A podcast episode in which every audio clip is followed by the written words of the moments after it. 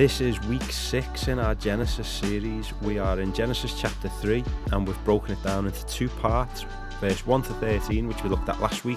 We'll be thinking about again this week, but we're going to be adding verses 14 to 19 as we close off, ready for our final lesson uh, in two weeks' time, which will set us up for Christmas. It'll set us up for thinking about who Jesus is, why he came, and what he came to do. The title for this week's lesson is Hide and Seek.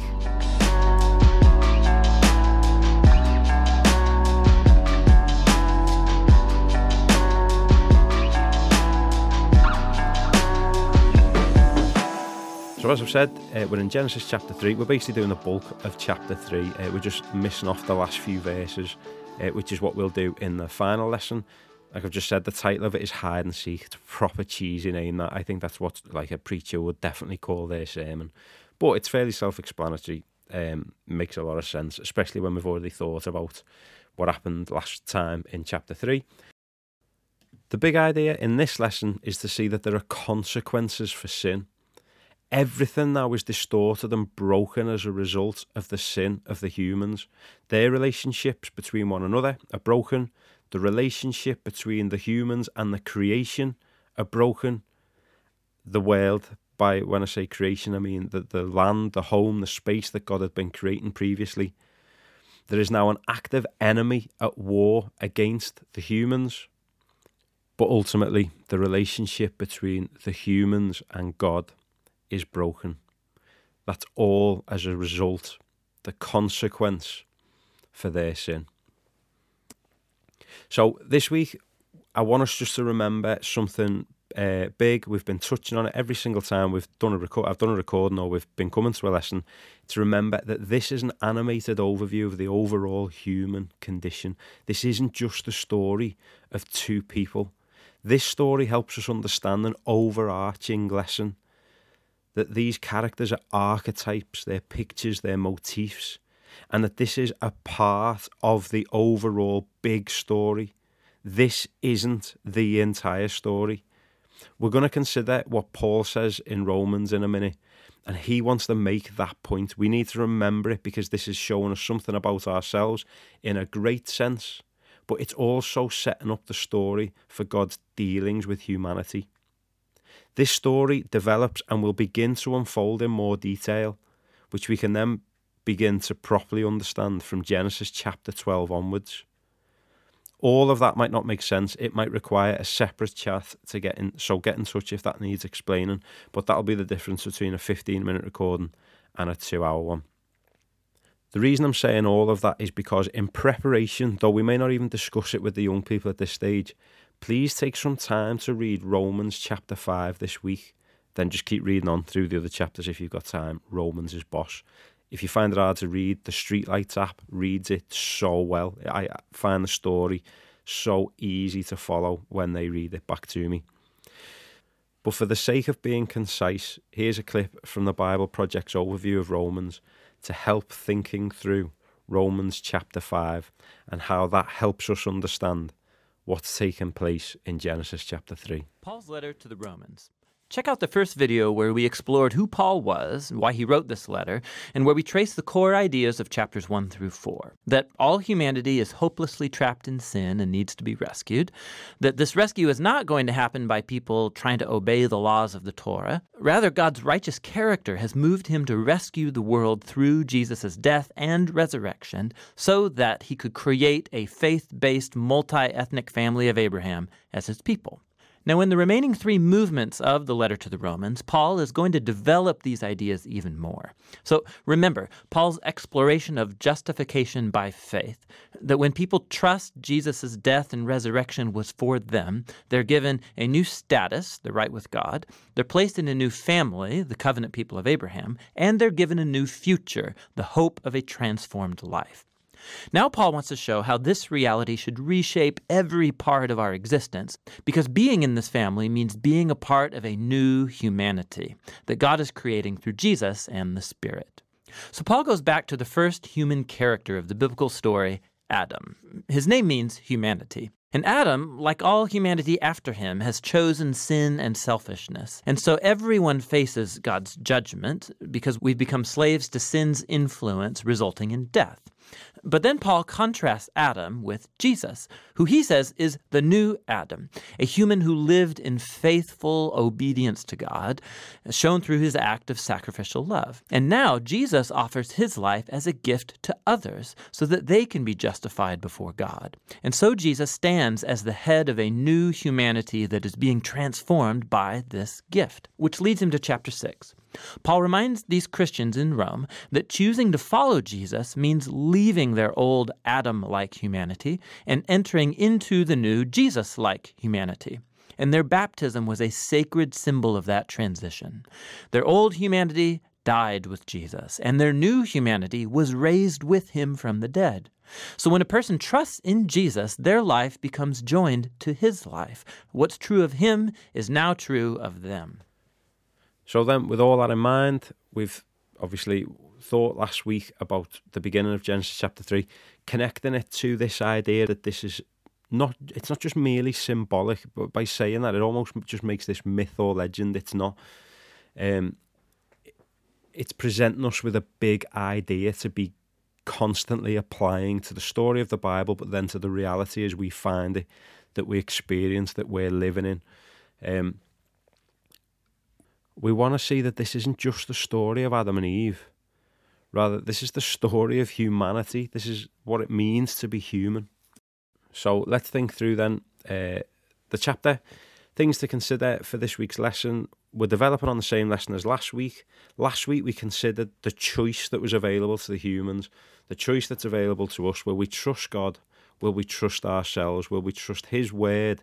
Or will we trust our desires, what feels right, what feels good? One brings true life, the other leads to death. This week we build on that and we consider the reality.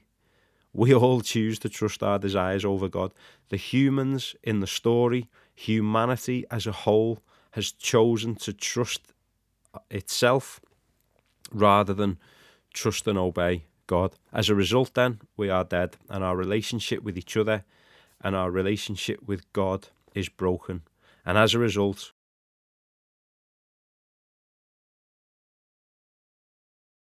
last week we considered the choice that is available to us.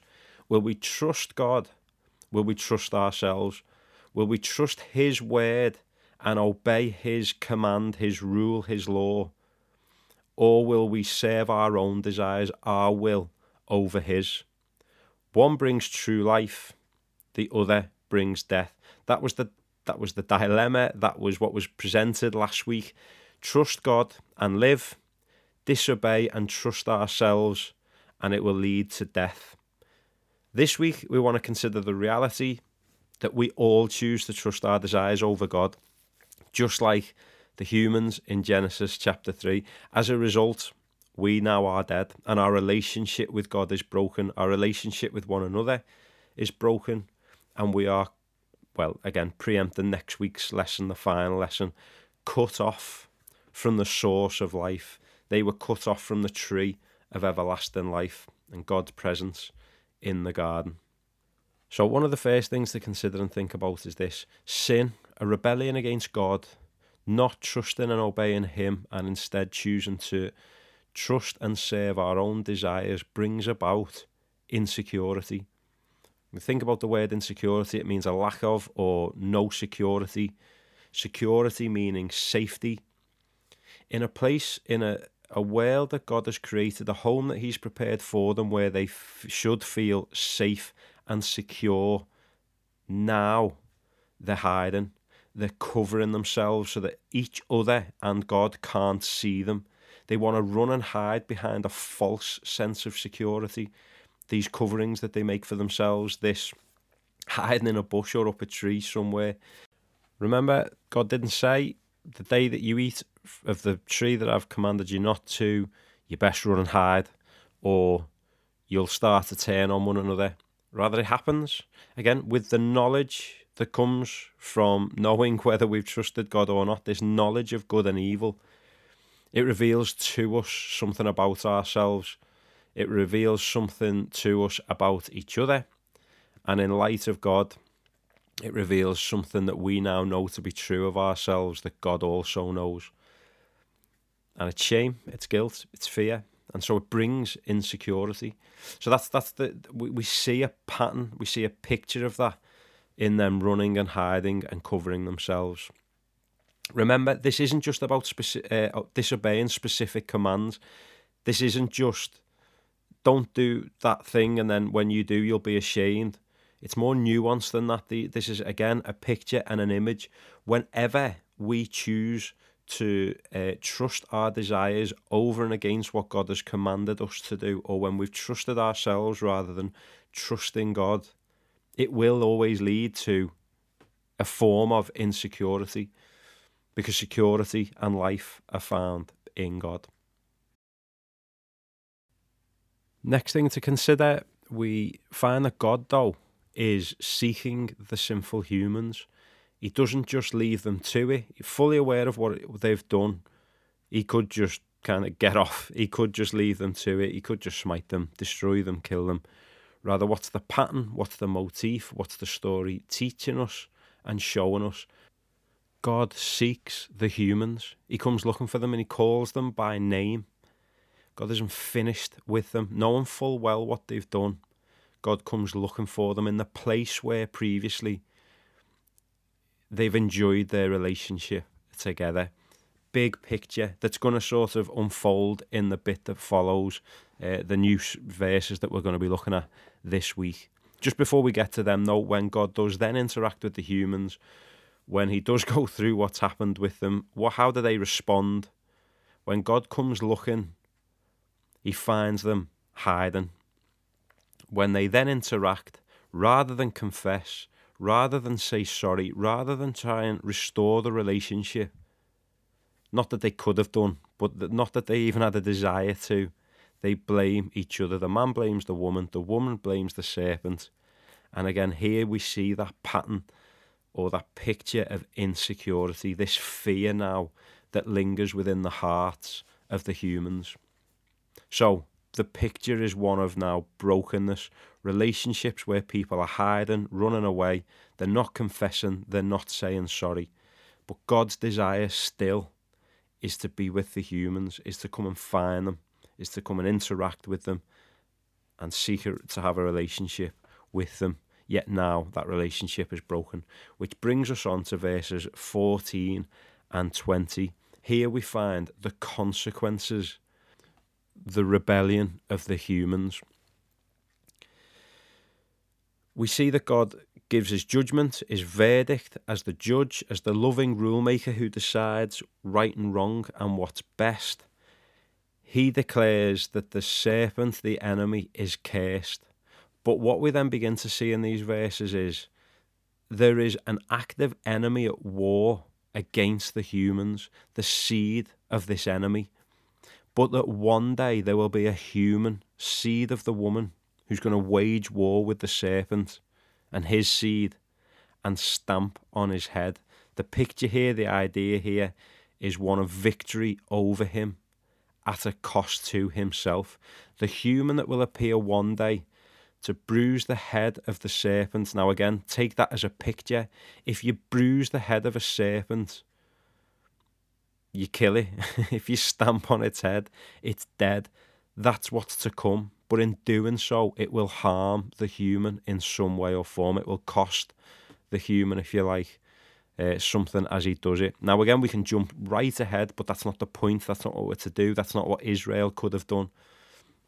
They had to stew on this idea that one day there will be a human to come who will take on this enemy who has brought about the death of mankind, who's brought about this broken relationship between each other and between God. But God is promising that one day there will be a human who's going to ultimately defeat him. Now, I've made a huge jump there.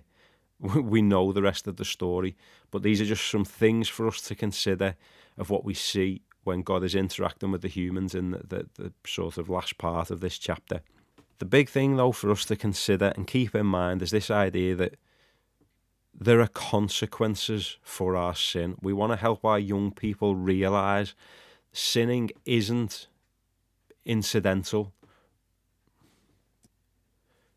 The reason that that's not the case is because there is a God. We need to remind our young people over and over again who live in a world as it where it would appear as if God doesn't exist, the films they watch, the programs they watch, the things they listen to, the environment they live in in school would teach them and have them believe that there is no God. Therefore, if we just get to decide right and wrong, sin then is incidental.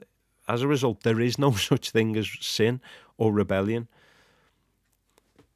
The point that the Bible wants to make very, very clear is when God says, The day you eat of the fruit, you shall die, they're dead. Everything is broken.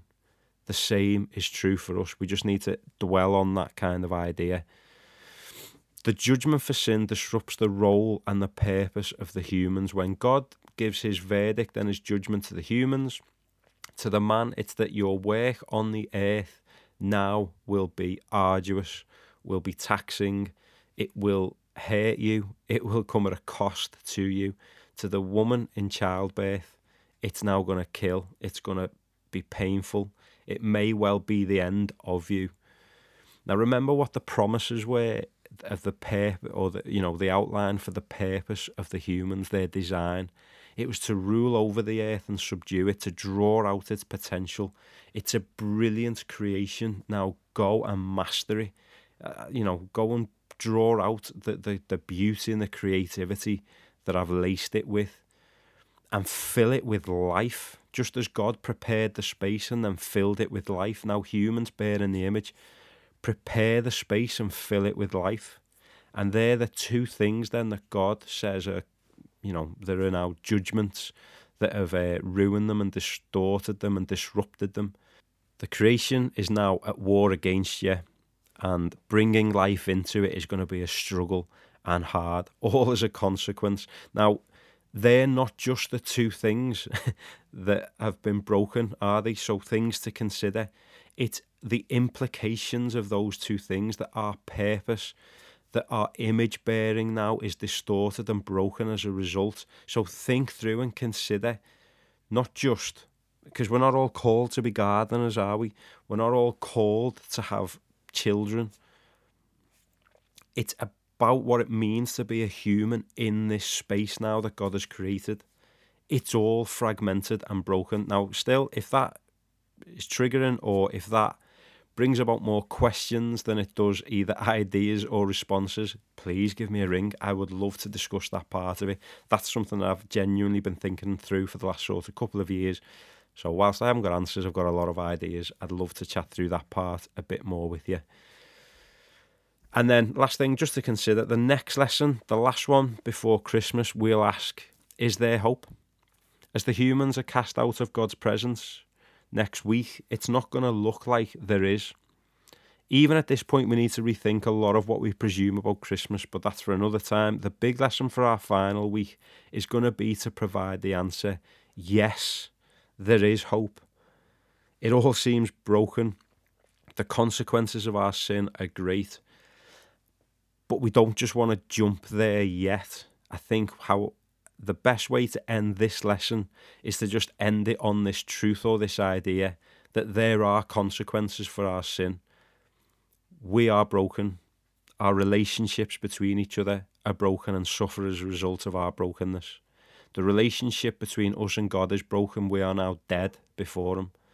And the creation itself has turned on us as a result of our sin. We look at the world around us. We might not be personally responsible for everything that's gone wrong in the world, but we are a part of this creation as humans. It's humanity, which is the picture. By turning its back on God, by rebelling against God, deciding right and wrong for, for itself, we end up where we are in a place of death and brokenness. Cue Jesus, cue Christmas in our next lesson. Okay, then, well, to close, a few points of application. The first one, as we've said, overkill, there are consequences to sin between each other and God. So be thinking through again where it's useful for your group, what those consequences look like, for no other reason than just to make the point and help our young people see that that is true, that there is truth in that, that what this story is teaching us is true. it may well just be the case that they've not actually considered the fact that there are consequences for sin. The, the major consequence, the overarching consequence, the wage of sin is death. It's being cut off from the source of life, from God Himself. We need to be drawing out applications and implications of what that means. There are levels of guilt and shame and accusation between the humans and between ourselves. The relationship and the system is broken. Something isn't right. It's not how it was designed and intended to be. I think when it comes to the creation and the nature aspect, our young people are acutely aware of that. But it's helping them see that the relationships between themselves and their parents or their siblings or their peers or opposition groups, i.e., right wing, left wing, how liberal we are, or you know what social media will try and draw out from us and pit us against each other. All of these things are a consequence of our sin. So, you know your group, be thinking through maybe some of the implications and what that means for them. The second point of application to be thinking about and drawing out for our young people is making them aware of the fact someone's knocking on my door. What? Da. Yeah. Is.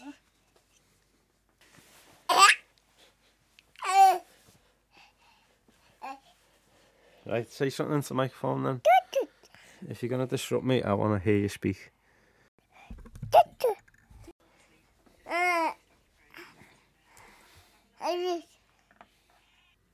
Try. Go on. Brief interruption from Thomas there. Sorry.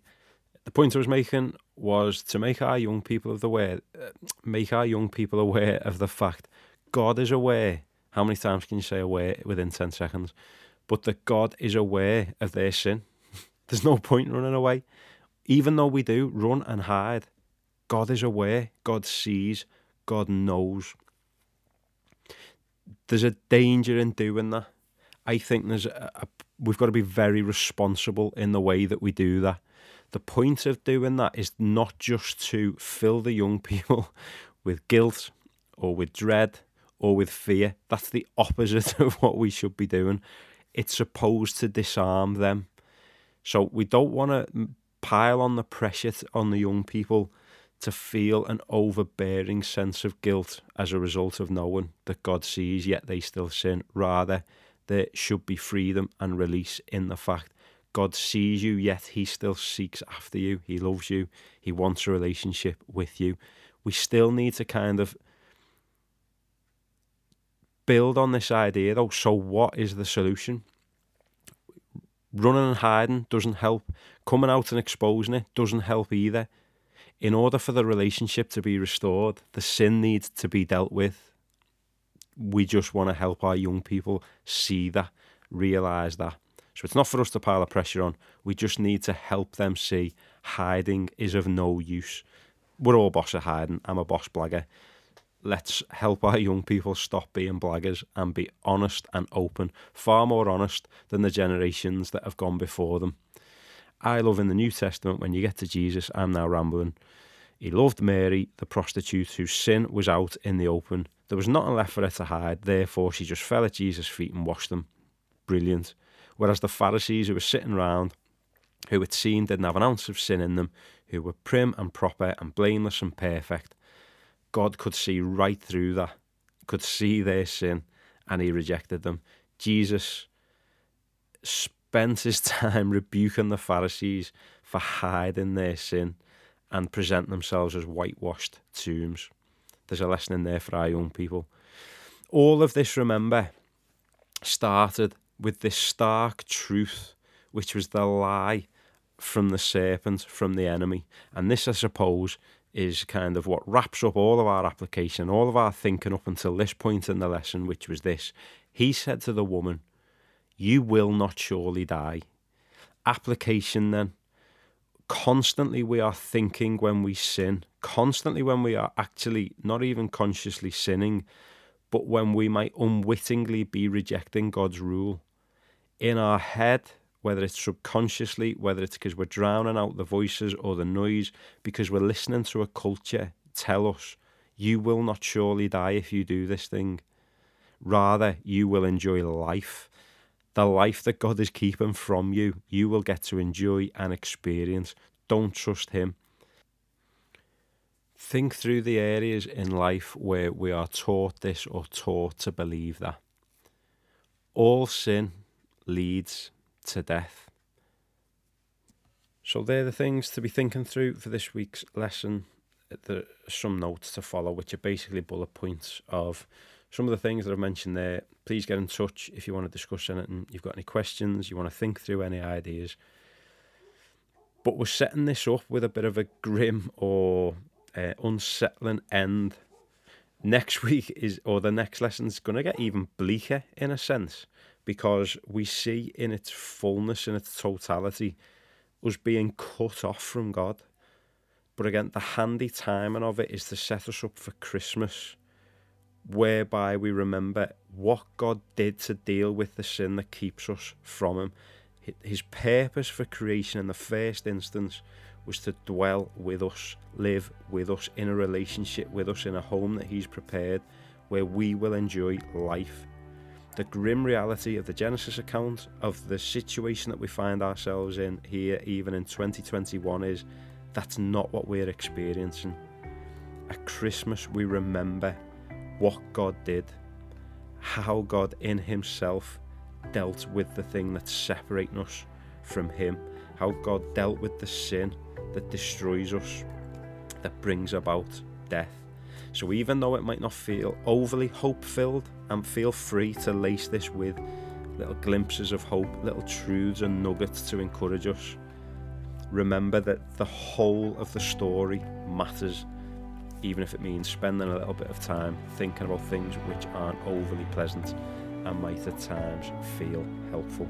This was a bit longer than it was supposed to be, but it's not the night before. You've got a few days to listen to it and think about it, so hopefully that helps a little bit. Nice one. Ta-ra.